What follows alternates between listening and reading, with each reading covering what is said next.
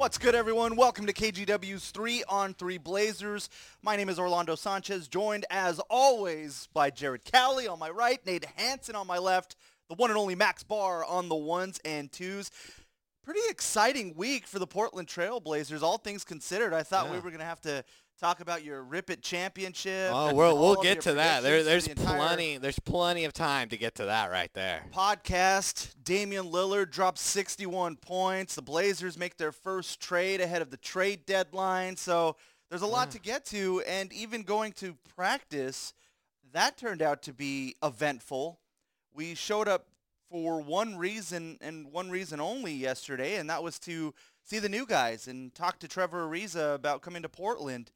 And they said, we're going to let you talk to Damian Lillard. And Dame comes out, and he's hyped up and says it's a pick-me-up to be out at practice today. And, you know, Zach Collins is working out a little bit. CJ McCollum's working on his lateral movement. And he says that Jusuf Nurkić was playing 5-on-5 basketball. Full go. Woo! Full contact. Where's that buzzer, Max? There we go. There's the horn. When you guys were all in the scrum and Dame said that, did you guys all kind of look at each other like, what?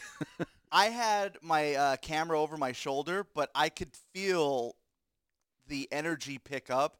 And in my peripheral, I can see Jay Allen, and his eyebrows just, like, rose up. Like, full, like, Nurk bomb. He wasn't supposed to say that or what? Like, did everyone else hear what I just heard? It was that type of deal. And, I thought it was super interesting to hear that. And it lets you know that Nurk is on the right path to playing basketball this season. What did you guys think when you heard that Jusuf Nurkić was a full go and was playing basketball for the first time since breaking his leg almost a year ago?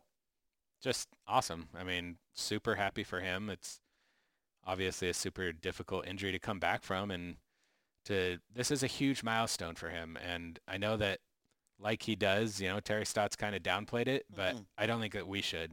Like, getting out and competing in full contact practice, 4-on-4, 5-on-5, that's a huge deal for Jusuf Nurkić and for the Blazers. We don't know when his first game will be. You know, there have been various reports about it, but that's still up in the air, but he's one step closer. And I think that the general consensus is that whenever that first game is, it's close. It's going to be here before we know it. It breathed maybe, and perhaps in the locker room, you know, especially with everything that's gone on over the last week with CJ McCollum's injury, having to play with 8 guys, you know, sending Bazemore and Tolliver away. Maybe it breathes some new life into this team and into that locker room for the Blazers. And at this point, with where they are record-wise and the upcoming schedule they have coming up, they need something to jolt them and to get things going, to be a spark for them. And maybe this can just be a little something for them, a little nugget before they get the whole burger, hopefully in a month, with Jusuf Nurkić coming back. Yeah, Dame even described it as, like, a fresh energy. Yeah. You know, and, like, it was written all over his face when he was talking about it. Yeah. And it was a great question by Jason Quick to just really ask, like, how bringing in a new player changes the dynamic of a team. And Dame went all in on that answer. And it was funny after that, just hearing the Nurk questions come up with different players after that. Even, like, Caleb Swanigan, you know, everyone asked him. And Caleb had the impression, like, oh, okay, this is common knowledge. And then after the first question, you know, someone else followed up with a Nurk question, and you could kind of see him backpedaling, like, well, you know what, you guys need to ask Coach about this. This isn't really my place to talk about this. But it showed that even within the media, how exciting the Nurkić announcement really is. Well, I mean, we've talked about it in the last couple podcasts, you know, with the Blazers playing as poorly as they have. You know, there are two big things that everyone, the fan base, is kind of paying attention to. One's the trade deadline. The other is the return of Jusuf Nurkić. And we just got, you know, what seems to be a big step towards the return of Jusuf Nurkić. So it's big news. What do you think it means for the fan base? For a team that's struggling, and there hasn't been a whole lot to be excited about this year. I think, kind of like Nate said, it might be an energy boost for the team and the locker room. I think it is that for the fans too. And we'll see how long that lasts. You know, if the Blazers continue to go out and lose games, then the fans will get down again. But you just have that to look forward to. Jusuf Nurkić is one of the most beloved Blazers.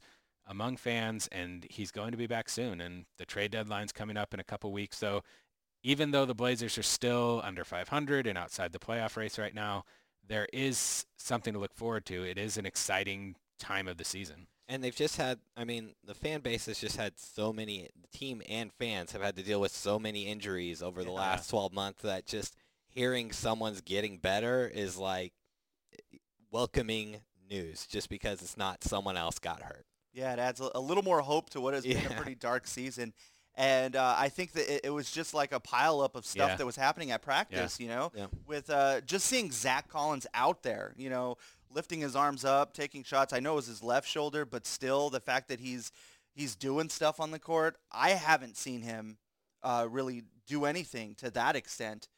So that was pretty cool, him just dribbling up and down the court, you know, kind of taking inside jumpers, not really anything beyond the free throw line. But I just thought that was really positive. And also CJ McCollum, he was really putting work on that ankle. And surprise, surprise, you know, his status is lifted from out to questionable. I mean, they're all good signs of things for the Blazers in an injury-riddled season. Maybe it's finally the turning point, guys. Maybe we finally got there. Well, it certainly wasn't the Rockets win that we talked about last week. And I just think it's cool that we're actually starting a pod on a high note rather than like – just the doom and gloom. I feel like a lot of this season. I feel like with the questions we have coming up and the topics and conversation, well, maybe not the first one, but certainly the second one, there will be some optimism more so than we've had in the last couple podcasts. All right, Nate, you mentioned it. This is how we roll here. There's three of us. There's three questions, so there's three answers. You can catch those on KGW.com. Jared Cowley does a good job of putting these questions together, and today he got a little assist from Max and Nate. And from the Rip It champion, he got an assist. So these are going to be top-of-the-line questions, folks. Number one, the Blazers made their first trade of the season, sending Kent Bazemore, Anthony Tolliver, 2 second-round picks to the Sacramento Kings for veteran forward Trevor Ariza, Caleb Swanigan, and Wenyen Gabriel. What are your thoughts on the trade? Jared, start us off. You're the salary cap man, the transaction man. You take it all away here. Yeah, I have a lot of notes here. My initial thought, like when I first saw the trade, I was kind of like, I don't know what that does for me. I'm not really sure what they're doing here. It's kind of, even now, almost a week later, I look at this trade. It's not good. It's not bad. It's just fine. Yeah. You know, I mean, let's look at some of the good things about it. I do think Trevor Ariza is an upgrade at small forward. Yes. I mean, first and foremost, he's 6'8". And you know how I love wingspan. His wingspan is 7'2". Oh man, I know you're gonna drop another stat that you love, that Trevor Ariza. I'm not ranking. Actually. Oh, I'm not even gonna bring that up. Okay. I'm just gonna say he's still a good defender. Okay. All right, I will. Here we go. ESPN Real Plus Minus. Even though he's had a down season in Sacramento, he still ranks 5th among small forwards in defensive Real Plus Minus and 25th overall in the NBA. This guy's still a good defensive player. He's lost a step. He's 34 years old. He's going to be 35 in a few months, but he's still a good defensive player.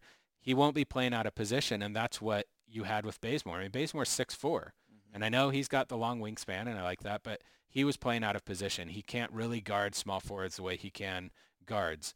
And so Ariza is an upgrade. He wasn't very good in Sacramento this season, but he was fine last season. And I know that because he was on my fantasy team, and fantasy stats aren't everything, but he was productive with the Suns and the Wizards. I looked it up. When he got traded to the Wizards, he played in 37 games with them when the Wizards were still kind of trying to win games. And in those 37 games, he averaged 15.2 points, 5.6 rebounds, 4.2 assists, and 1.3 steals in 36 minutes per game. Those are good numbers. Yeah. I mean, this guy's always been a 3-and-D guy. He's a veteran. He knows what he's doing. He's played on good teams. Yep. So it's an upgrade. Not a huge upgrade, but an upgrade nonetheless. Looking at kind of the downside of it, I think it's based all in expectations. Our expectations for what was going to happen with these expiring contracts was that they were going to bring back a star player. Yeah. And that did not happen with this because Ariza is not a star. It's not really the Blazers' fault that Bazemore didn't perform well this season, and it's not really their fault that expiring contracts, their trade value has plummeted this season. It's just what happened. And so I think this is probably the best return they could get in a trade for Bazemore, but knowing what expectations were for what this trade deadline season was going to be with these big expiring contracts that Blazers fans have been looking forward to for the past few years, I completely understand Blazers fans who are underwhelmed by this trade. I do want to go into finances and free agency a little bit. Go for it. So we know that the Blazers saved $12 million in luxury tax payments with this trade. And to me, that doesn't matter as much if the Blazers don't go all the way before the deadline and get all the way under the tax. Right now, they're still about $6.2 million over the tax. And the reason that matters to me is not because I care whether the Blazers as a franchise and whether ownership is going to save money. It's all about the repeater tax. We've talked about this. I went back and I looked up the rules to... I was a little bit off in saying that it's repeating over 3 years. It's actually if you are a tax-paying team 3 out of 4 years, that's when the repeater tax kicks in. And the reason the repeater tax matters and should matter to fans is because let's look at the difference between a normal tax-paying team and a repeater tax-paying team. The Blazers, if they get under the tax this year, they can probably stay under the tax next year looking at their books.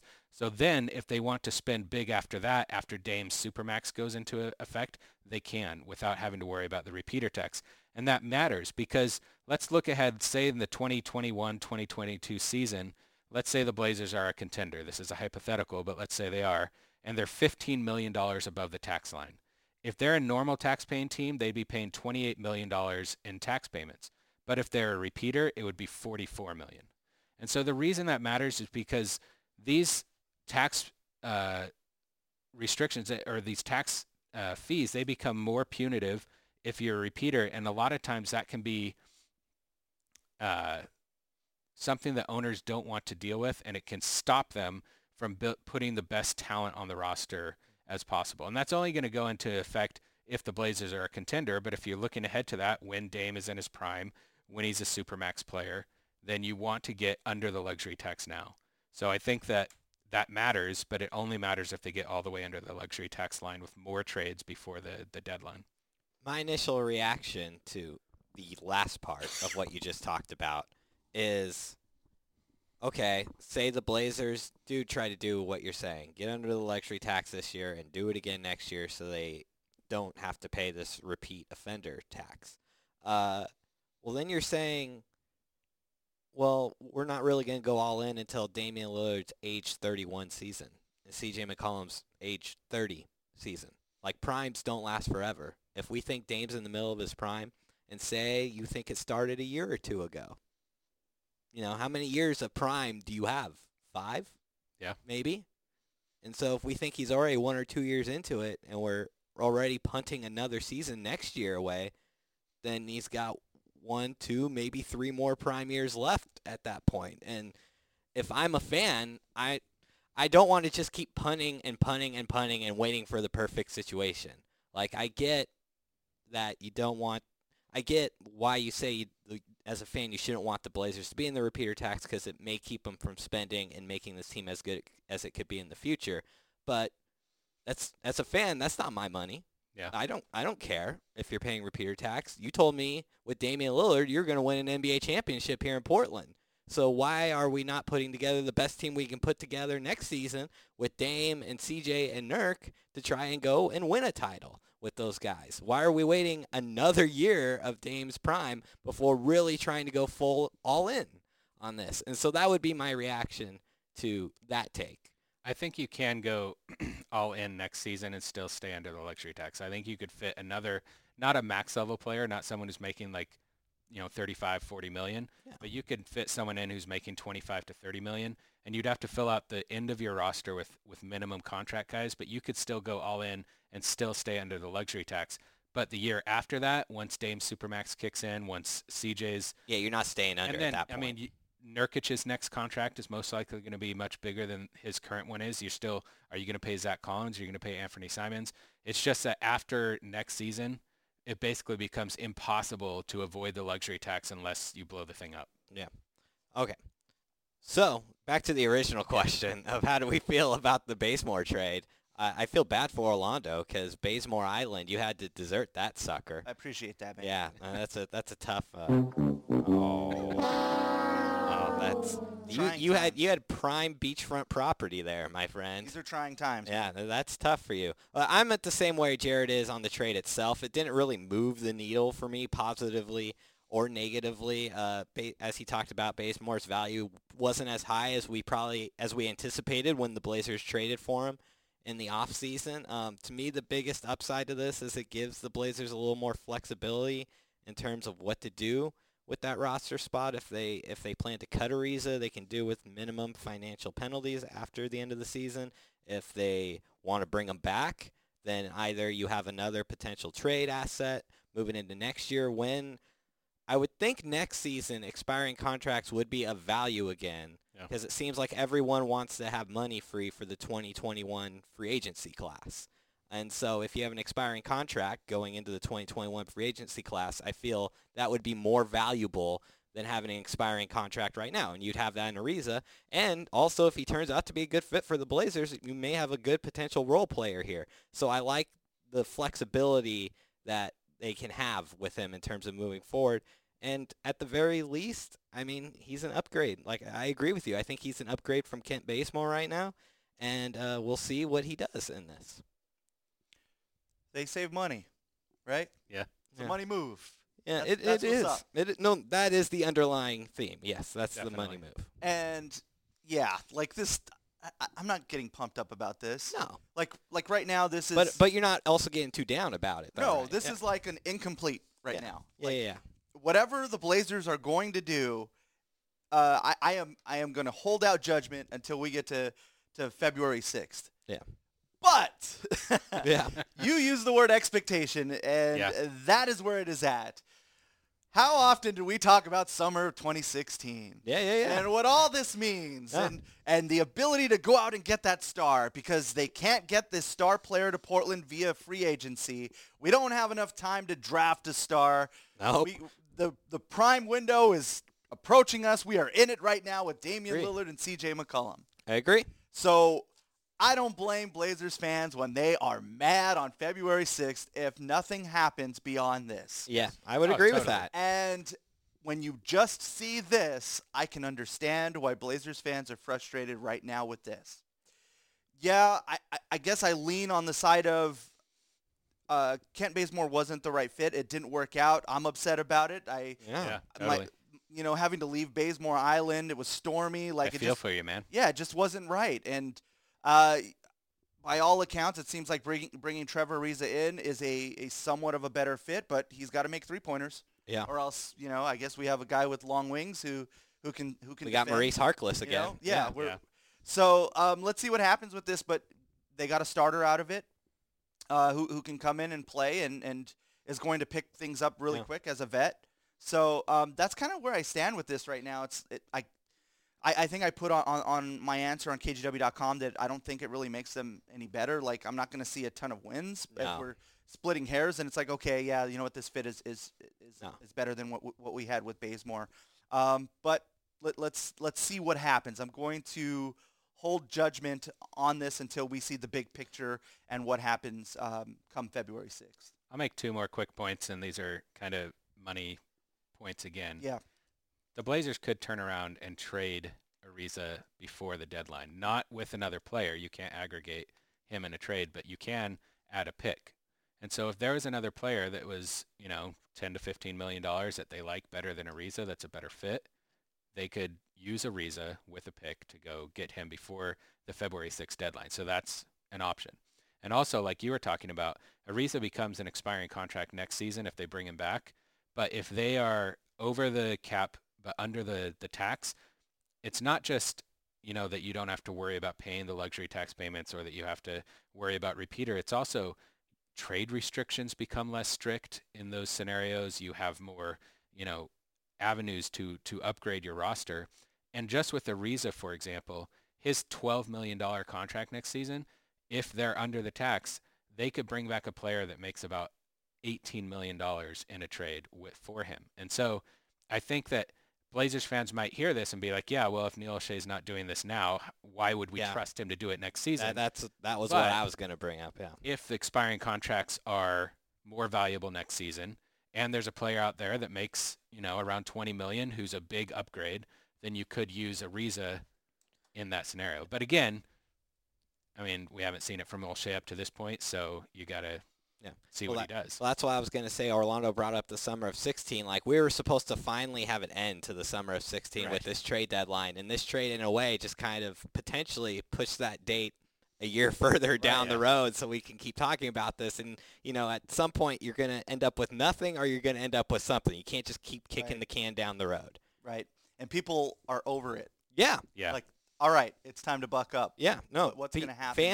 Fans want the organization to go all in right now. I guess my last note on this that I had to make sure we all knew about was, you know, it's unfortunate that Anthony Tolliver will never get that statue in front of the Moda after that game against Charlotte, you know. Yeah. But at least we'll all remember where we were at. Have that. We had a fan question, a listener question last week asking who has a better chance of playing well for the Blazers the rest of the way, and the two options were Kent Bazemore and Anthony Tolliver. Wasn't that our boy? Yeah, Reverend Romulus. And then I think they played one game, if that, after that question with the Blazers, and then they were gone together. It was brilliant. It was so timely. Yeah.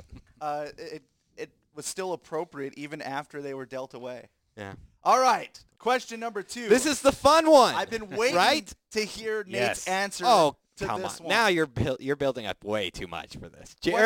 Jared liked it for a reason that you're probably not going to like as much. So, well, here we go. We're gonna learn today. Yeah. Number 2, Damian Lillard scored a franchise record 61 points in Portland's win against Golden State. Where does it rank on his list of career accomplishments? Well, as you gentlemen know, I was in the building that night. I was completely unaware he had this many points until Jared made a joke about 60, and then I looked, and he had 54. So that shows how closely I was watching the game while being there. And I don't mean to be a Debbie Downer or come out with a hot take here, but I'm going to say it's not even in his top 5 of accomplishments. I mean, it was... That is a hot take. That's an impressive... It's an impressive performance. He was great, and it was a ton of fun, especially at the end of the game, because he just put the team on his back against the worst team in the Western Conference. But, yeah, I'm going to say it's not even in the top 5, and here are the reasons why. 1 and 2, we all know what those moments are, the shots against Oklahoma City and Houston. I don't think anyone's going to take offense to that. Number 3 to me, and he didn't have the best series statistically on the floor against the Denver Nuggets, but he is the leader of that team that got Portland to the Western Conference Finals for the first time in nearly 2 decades. So to me, that's an accomplishment for him in his career. So that is number 3 on my list. And we think of that as the CJ series, but Dame did a lot of things that open up avenues for CJ to take advantage, and he's the leader of that team who finally at least won more than one playoff series. Number 4 for me, and I think this is why Jared liked it, is if the Blazers are going to win a title, if Damian Lillard's going to win a title in Portland, a big reason for that is going to be Jusuf Nurkić. And when Jusuf Nurkić came to Portland, Jason Quick just wrote about it, he was not in the best spot personally or basketball-wise, professionally. And Damian Lillard took him under his wing immediately and basically straightened out his path in the NBA and the Portland Trail Blazers. And it helps that they have this personal connection as well that extends beyond the hardwood. But to me, the effort to foster that relationship immediately from day one when Nurkić got here, to me, that's an accomplishment for Damian Lillard. If Jusuf Nurkić comes back and is the player we saw prior to him being hurt, like, he's their second-best player, and I'm not sure he would be that if Dame didn't extend out to Nurk the way he did when Nurk first got here. So to me, his relationship reinstilling confidence and holding Nurkić accountable and grooming him kind of a little bit into the player that he is today, that's accomplishment number 4 right there for Dame. And number 5, I'll finally go with a regular season one. When he dropped 59 against Utah a couple seasons ago, that was while they were fighting for a playoff spot. It was the second-to-last game of the season. I'll throw that one in as accomplishment number 5. I think that one was more impressive than the 61 he dropped against Golden State because it actually had playoff implications for the Blazers. And statistically, he shot better in that game, too. So there's 5.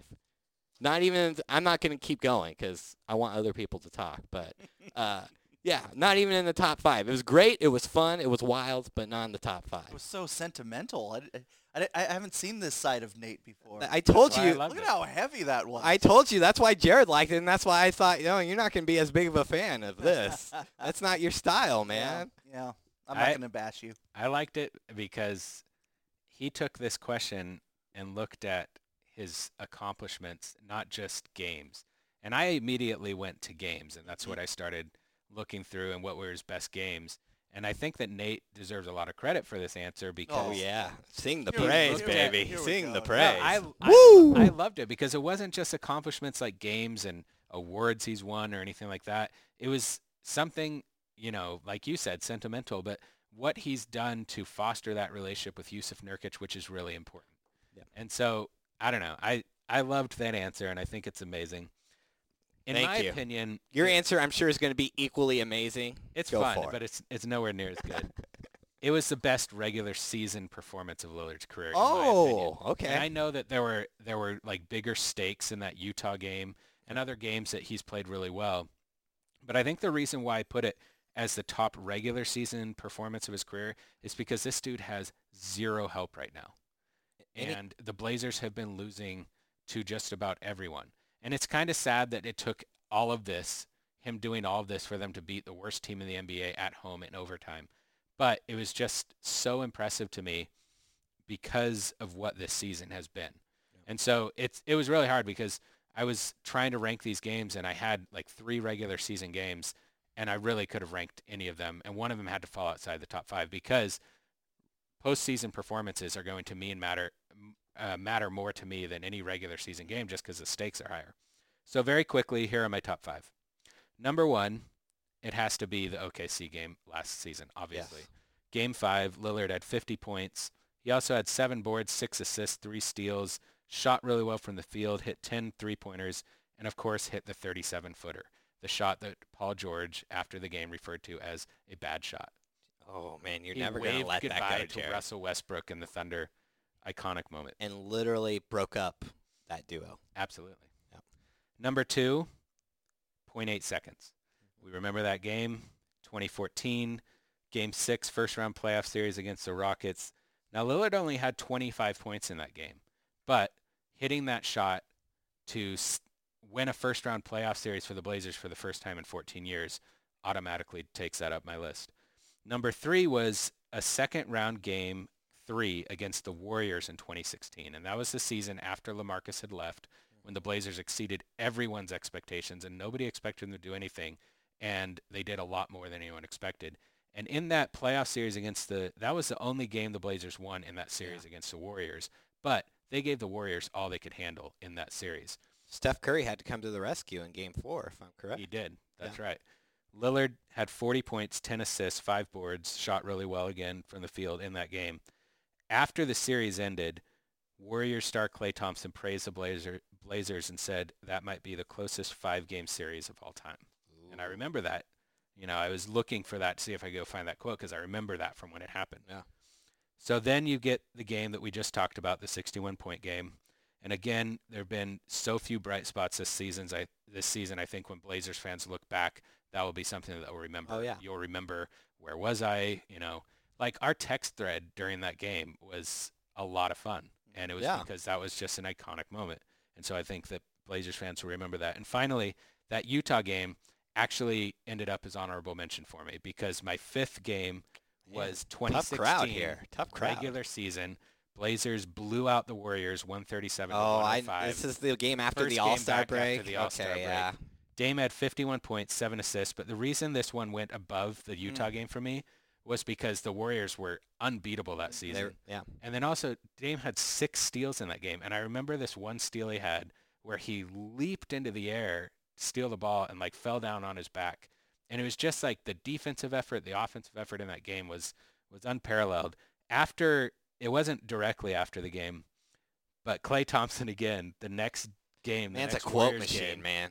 He said, the Blazers got lucky and called the result a fluke. Oh. Dame took offense to that.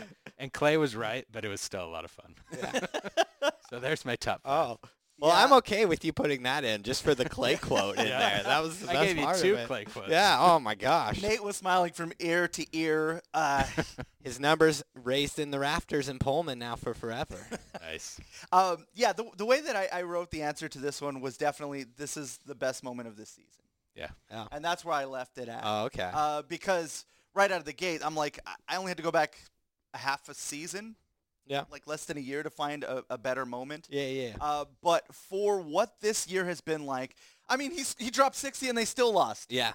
Earlier this year. Yeah. We didn't even talk about that until now. Yeah, the Brooklyn game. And so it just shows you like how much he single-handedly won that game for them. Yeah, and scoring 61.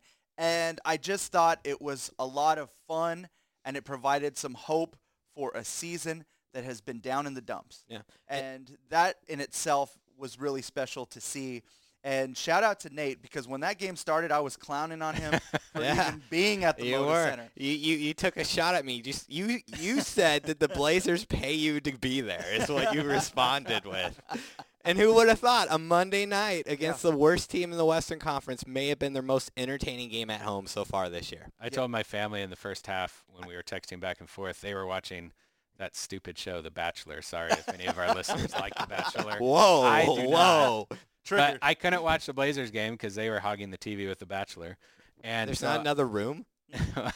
No, my son was playing video games. Oh, okay. Yeah, I have no control of my family, apparently. But I told my family that Nate said that he needed lots of beer to get through that game. I definitely spent more money on beer than I did the ticket that night, guaranteed. But it turned out to be such a better game than you. It was so much fun, and just Blazers Twitter, just NBA Twitter, beyond Blazers Twitter, NBA Twitter was on fire after that damn game, and it shows how much winning matters in those type of performances. Like he dropped 60 against Brooklyn, and the reaction was not near the same because they lost the game.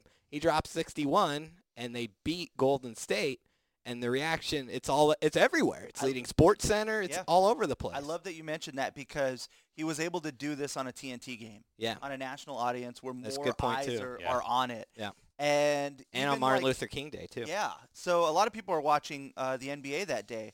And so to pick the time to have that career night just added to it. Yeah. And even in the mentions on Twitter and stuff, it was crazy. It felt like we were covering a winning team again. Yeah, it felt like a playoff game, honestly, the type of reaction after it. Yeah, based on the reaction that we got. And so I thought that was pretty cool, and it was refreshing to have that. So then to add the excitement of Nurkic practicing again. It's a turning point, gentlemen. It's been pretty cool. Calling it now. We got to pick games here. I was about to say until we get to question number 3. Whoa. You're taking a leap there. All right, so question number 3. We roll with predictions every time. So the Blazers, they play 3 games between now and our next podcast. They're all at home. They play the Mavericks, who are 27-16 tonight. Then it's the Pacers, who are 29-16 on Sunday. Sneaky Pacers, man. And then how about those Rockets? They're 27-16 on Wednesday. Whoa. Which games do the Blazers win? Which games do the Blazers lose? Let's check out the standings right now, the Pick'em standings here, not the Western Conference standings. Don't look at those. They'll just make you sad. Orlando is 29-13 so far this year. I believe we all had a perfect week last week. Yep. We all went 3-0 with our picks last week. You're 29-13. Jared's 1 game back, 28-14. I'm 2 games back, 27-15. Now let's talk about that turning point of the season. Because the winning formula, as we know, in this pick'em so far this year. Yeah. So if they're playing a good team, winning record, go with that other team. So I'm going to do that. The Blazers go 0-3 here over the next 3 games. I don't care that it's at home. I'm taking the Mavericks. I'm taking the Pacers. And I'm definitely taking the Rockets in a revenge game at the Moda Center, and I feel we're not going to be as happy at our next podcast when we come around talking. This is it, folks. This is our peak. Yeah, that turning point is not happening. They're losing all 3 of these games, 0-3. Jared. All right.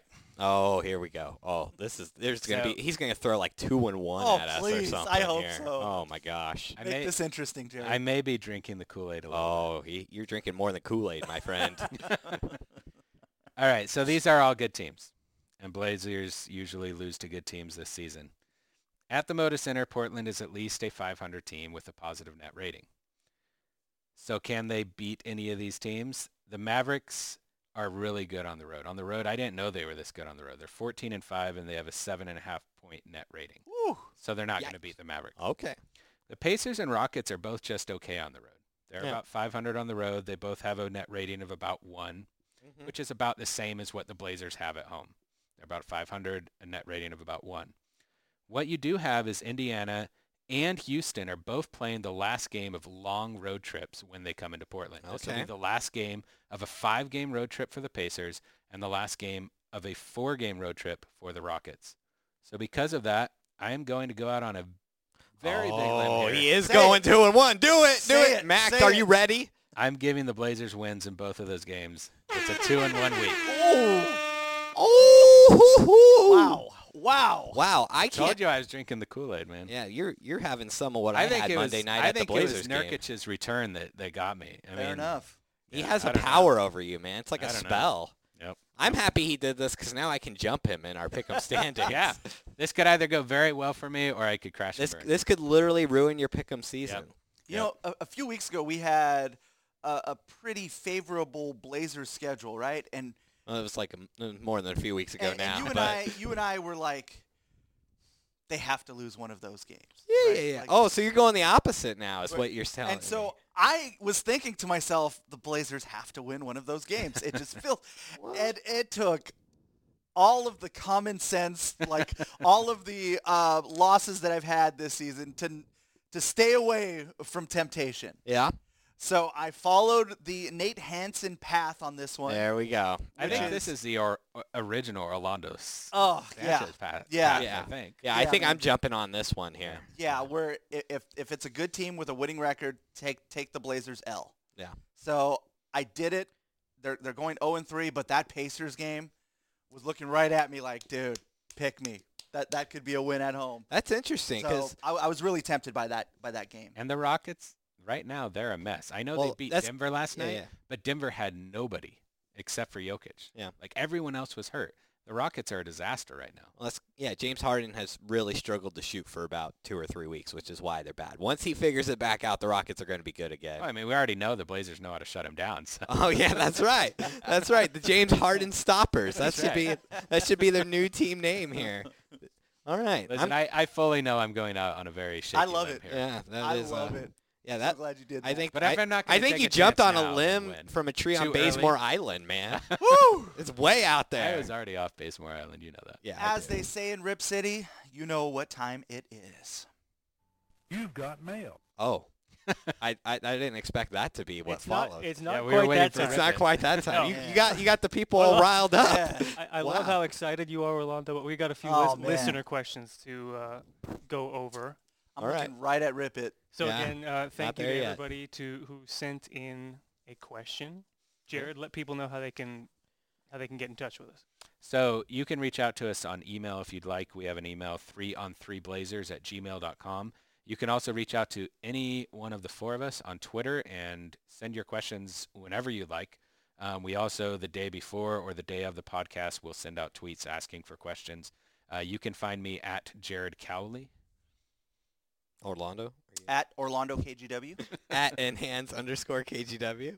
He's still thinking about Rip It. Yeah, he's all shook right now. I'm locked into one of these questions here. And you can find me at Max N. Barr on Twitter. So let's get to these questions. First one is from our buddy Matthew, the Rev Romulus. You brought that heat last week. He's brought it a couple weeks.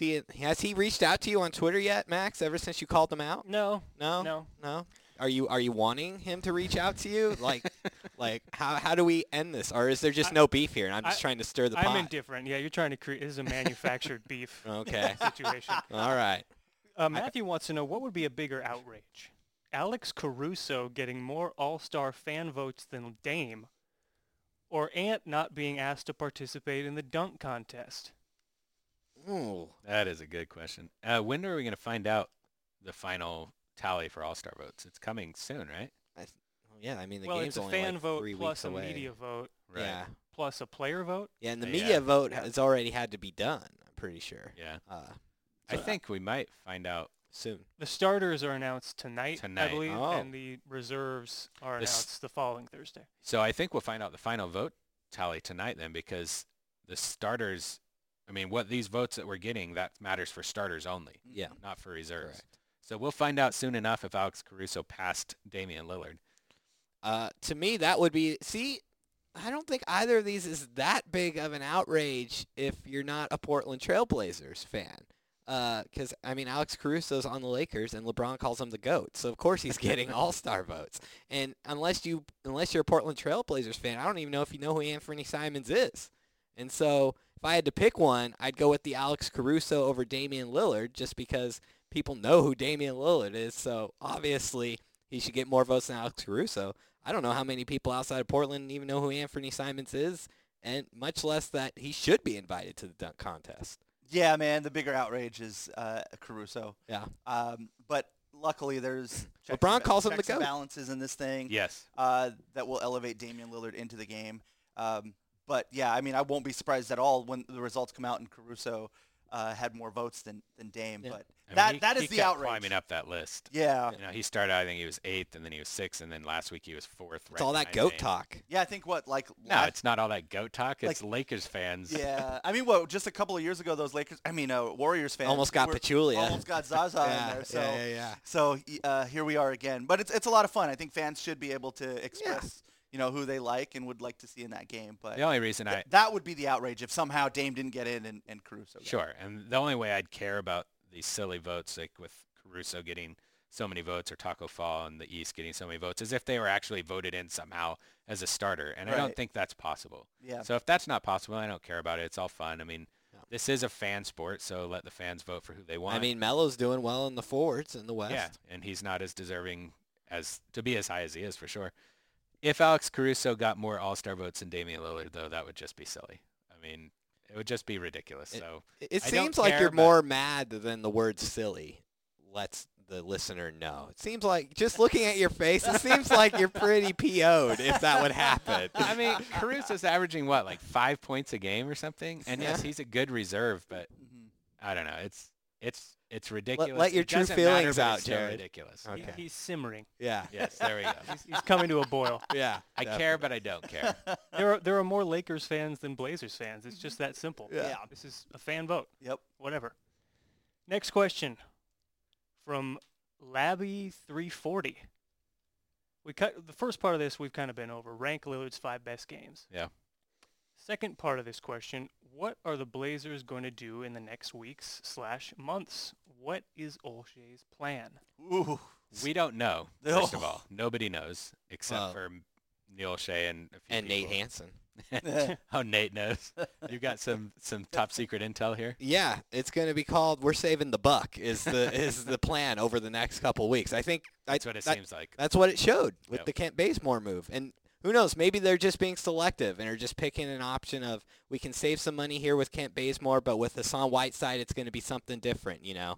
But I don't feel that that's the case. I feel the plan, Olshey's plan right now, I think, is to save money. And so we'll see. We've got a little breaking news. Uh-oh. CJ McCollum is not playing tonight against the Mavericks. Okay. Well, I'm glad I didn't pick the Blazers to win. You should have gone 3-0, Jared. No. I'm not going back on that one. Yeah, I think that seems like that's – I think that there's a directive. We don't know this. This isn't – I'm not reporting anything. It's just speculation. But it seems like there's a directive to get under the luxury tax to save money, to not pay, you know, as much as the Blazers are paying for a team that's at best going to, you know, first-round exit in the playoffs. The question is whether Neil Olshey can – make a trade where he's able to get under the luxury tax but also add talent, not just for this season but for next season. Future seasons. And that is possible. But whether that trade is out there remains to be seen. So I think that if we're pretty certain that the plan is going to be to save more money and get under the luxury tax, then the best we can hope for is that trade brings back players who can help the Blazers next season. Thought we might use the word tank. Oh, no. That's not coming from here. I'm surprised it didn't come up in a question this week. Because if we're talking money on February 6th, like... Yeah, well, I don't want to be talking. Trust me, I don't want to be talking that. I think the writing is on the wall. Yeah. Yeah, and maybe it is a lot tougher to deal a guy like Hassan Whiteside than anticipated. Yeah. But I wonder, we know what Whiteside is, But I wonder as we get closer to the deadline if teams who are looking for front court help, who are maybe looking at Andre Drummond or Steven Adams, and if those trades don't work out, are they then going to look at Whiteside, you know, a little more generously and think maybe this is someone we should bring in? Yeah. You never know. I mean, well, like, what team are you thinking about? Is there any team you have in mind? We know that the Celtics are looking for front court help. The Mavericks are. The Clippers are. But see, like, if you're the Celtics, like, how much of an upgrade is, like, Hassan Whiteside from what you currently have? You have Enes Kanter, and I know you think Kanter's better than Whiteside. Yeah, I mean, it depends on what the front office thinks of any of these teams. But as you get closer to the deadline, you do become more desperate. Yeah. And we know what Whiteside is, but his stats are still really good. Even his advanced stats this year are pretty good. So I could see a front office talking themselves into him, especially since he's an expiring contract. Yeah. It's not like you're on the hook for $27 million next season. Yeah. That's over after this season. All right, guys, last question. This one's from Jesse. Should I boo Trevor Ariza for the Rudy thing when I go to the Spurs game on February 6th? Who wants to explain the Rudy thing? Jared's the man for this right here. Yeah, man. I may have been in diapers when this happened. That wasn't that long ago. I think it was Rudy's rookie season, if I remember right. And he was a very exciting player for the Blazers, a fan favorite. The Blazers were playing the Lakers and blowing them out. And I think it was in the third quarter, you know, Rudy Fernández was going in for a layup, an open layup, and Ariza came up from behind him, and he swung really hard at the ball. He did not swing at his head. Let's, dispose of that. But he did swing really hard at the ball, knocked Rudy to the ground, and Rudy it looked really bad in the moment, like Rudy was maybe going to have something wrong with his neck or something like that. He ended up missing a couple games, but he wasn't really ever the same after that. And so I think it was part of it was, and if you go back and watch that clip, the Blazers announcers at the time did not do anything to quell fan outrage. Like they were, one in particular was just really, really angry about it. And so I understand where Blazers fans are upset about that. I don't think it was a dirty play. I don't think Trevor Ariza was trying to hurt Rudy Fernández. He did go for the ball. But that said, if you want to boo Trevor Ariza, boo Trevor Ariza. Yeah. You know, you're a fan. You get to do what you want at the games, you know, within reason. And if you think that it still merits a boo now, then go for it. Trevor Ariza did talk about it yesterday. He said that he reached out to Rudy Fernández after it happened and apologized. Rudy Fernández back then said, let's move past this. I don't want to talk about it anymore. So I don't know. That's kind of where I stand with it. I'm not sure. It was funny when Trevor was asked about, his initial reaction to coming to Portland. And he said, well, I didn't really have one. But then I immediately thought about, like, oh, are fans still going to be PO'd? Are they still going to be mad about what happened 10 years ago? You know? Yeah. And so that was funny that he was the one that brought it up. Mm-hmm. I'm sure a lot of people wanted to ask him if he remembered that. But I thought that was funny that he at least recognized and mentioned, hey, Portland fans are passionate and they love their basketball here. So he at least understands what he's getting into. 15 years of playing in the NBA and NBA championship, and he still remembers that moment from 10 years ago. So it obviously stuck with him for one reason or another, which is pretty interesting. I'm with Jared. Yeah, Jesse, if you want to boo, totally go boo him, man. Let it out. If you've had pent up anger for 10 years about this and you just want to let it out, let it go, Jesse. This is your opportunity. Don't do it, Jesse. From what I've seen on Twitter about this, I would be surprised if there aren't a few fans that boo him because of this and only this. And it was a very hard, very aggressive foul. Yeah. I don't think it was dirty, but it was a very hard, very aggressive foul. So you think Blazers fans are going to boo him when he's introduced in the starting lineup? I think there will be a handful of fans that do. It's going to be a very loud minority. Max, you don't occupy Blazers Twitter like I do. No, I believe you. They're so mad. I believe your honest assessment of all this. I just find that silly. I feel like it would be different. Cheer for him. Yeah, I feel like it would be different also if they were 25-18 and not 18-25. Like if you're hunting for a playoff spot and this guy could conceivably help you, then I think fans would be a little more on board. But I think fans right now are just angry at everything, and this is another thing to be angry at. If he plays defense, and makes threes. All those fools that boo him on night one are going to be cheering for him. Oh, yeah. ASC. No, it'll change quickly. Yeah, it'll change real fast. But you're right. You're going to feel how you want to feel. Isn't that what happened when Anthony Davis returned to to New Orleans? Like, they all booed him like crazy. Or after the trade deadline last year. So he's still on the team. That's right. Yeah. They all booed him like crazy, and then he dropped like 40, and everyone was all going crazy by the end of it for him. So, yeah, it changes on a dime. Yeah. All right, guys. It's that time of the show. Yes.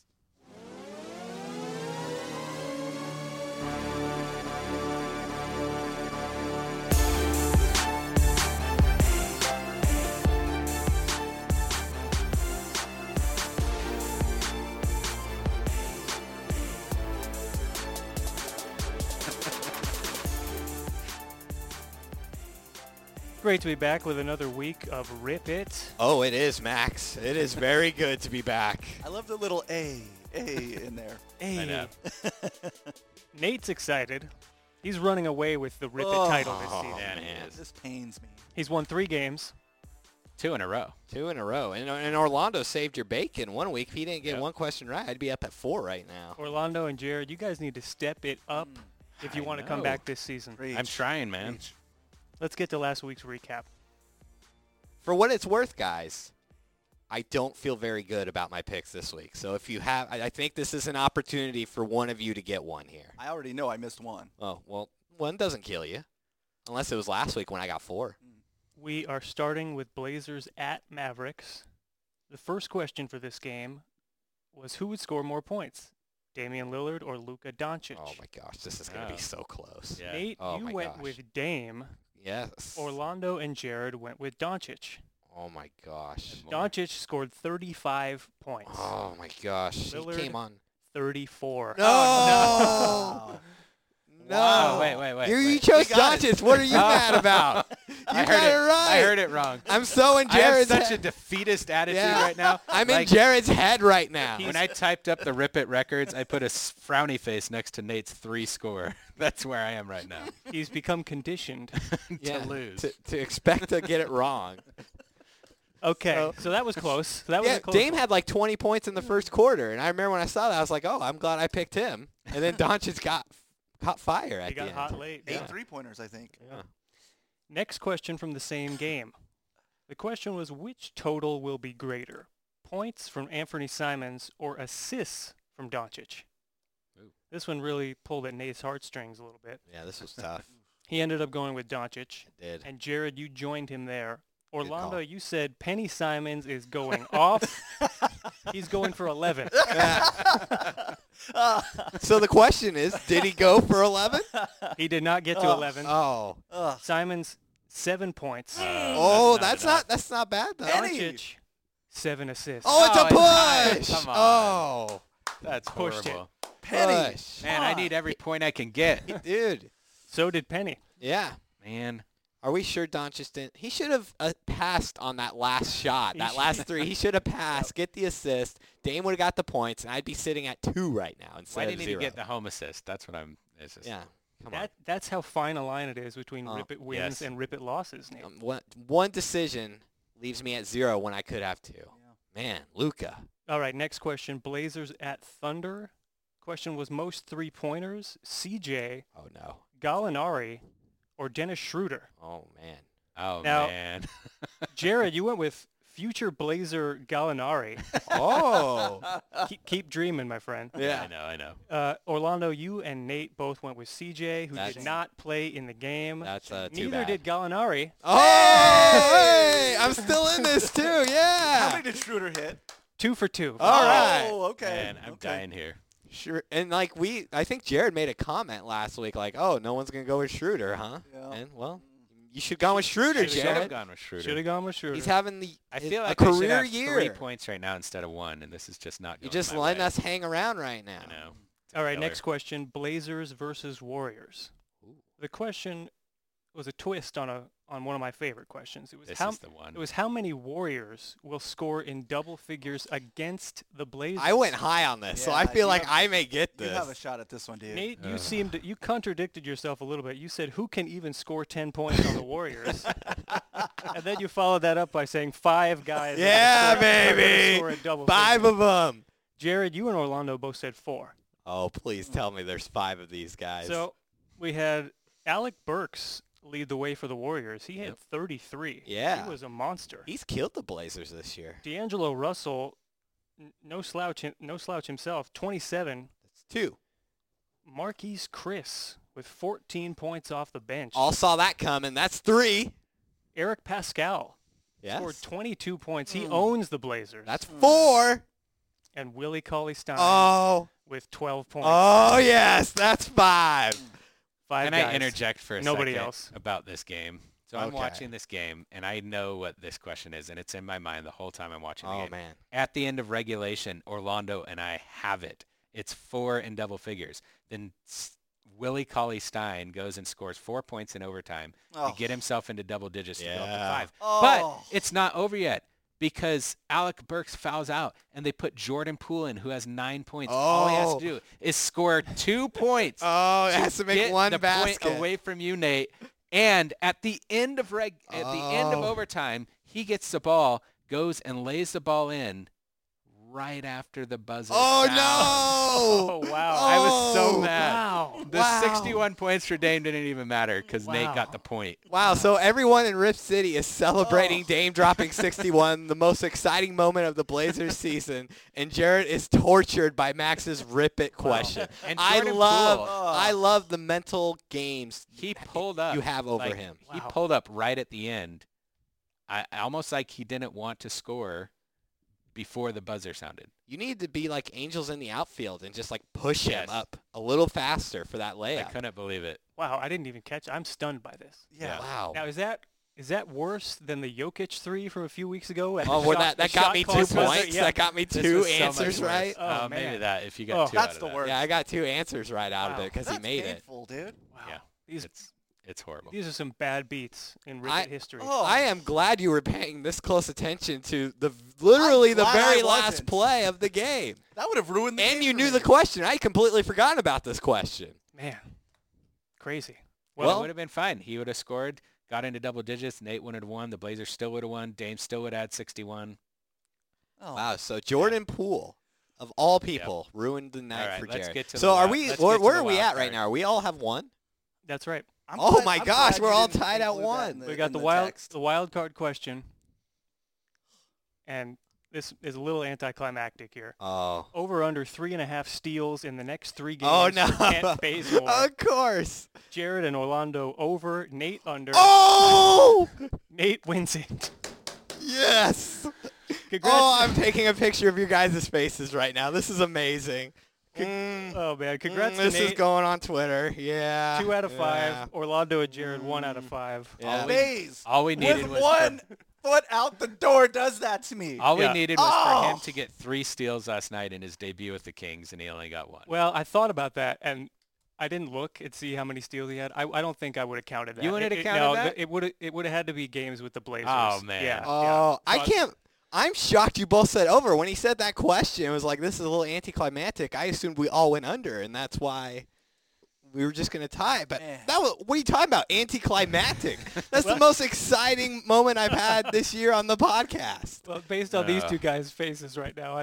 That's definitely going up on Twitter tonight. Well, it's basically we know the season's over. Like, we're down 4-1 now. I pulled off 3 in a row. You never know. I don't like the attitude from Jared right now, I got to say. Jared, what happened? Where's that Blazers are going 2-1 attitude right now? That's what you need.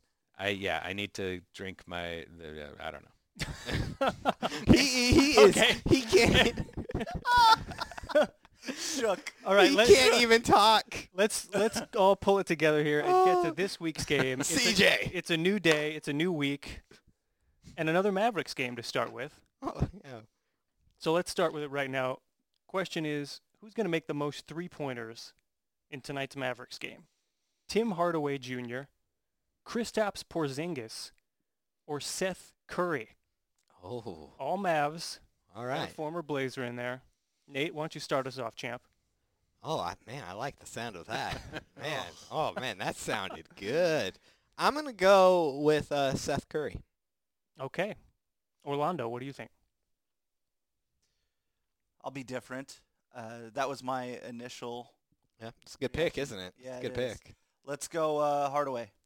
All right, Jared. I'm also going with Hardaway. All right. All right. Well, here we go. Moving on to the Pacers game this weekend. First question here. Who will get more assists, Damian Lillard or Malcolm Brogdon? Brogdon got nicked up last night, didn't he? In their win yesterday, got like bumped on the head or something, took an elbow. He'll probably be fine. That's true. This game is Sunday. Yeah, he'll probably be fine. Jared, what do you think? Dame. Orlando? Someone help your boy out and make some shots when Dame passes you the ball. I'm going with Dame. Did you see Simons and Trent's combined three-point accuracy in the Warriors game? Yeah, it wasn't. Oh, man, it was pretty. Like one or two for 20-something. Well, that's why I was surprised Dame had so many points. Like, I knew he was making three-pointers, but I knew the team wasn't making, like, any three-pointers. And then, he was the only one, I'm going to go with the Malcolm Brogdon. Let's do it. Let's have some fun, guys. Yeah, let's do it. Yeah, Dame's going to have to score 60 if they're beating the Pacers, Jared. Sorry. He ain't passing to no one. Okay. Next question, same game. Most points in this game between Whiteside, Domantas Sabonis, or T.J. Warren. Wow. What a trio. Very close scoring averages. Yeah. We'll start with Orlando on this one. I like taking the Blazers in these questions, so I'll go with Whiteside. Okay. Hopefully he's still on the team. The way this year of ripping is going. Good point. Like, good point. Nate, what do you think? Well, Orlando says he likes going with Blazers, and that's gotten him one rip-it win so far this year. So I'm not gonna pick a Blazer. Just twisting the knife. Yeah, I'm gonna go with Sabonis. Okay, Jared. Who is the other one? T.J. Warren. Who leads the Pacers in scoring, but by a tenth of a point, something like that.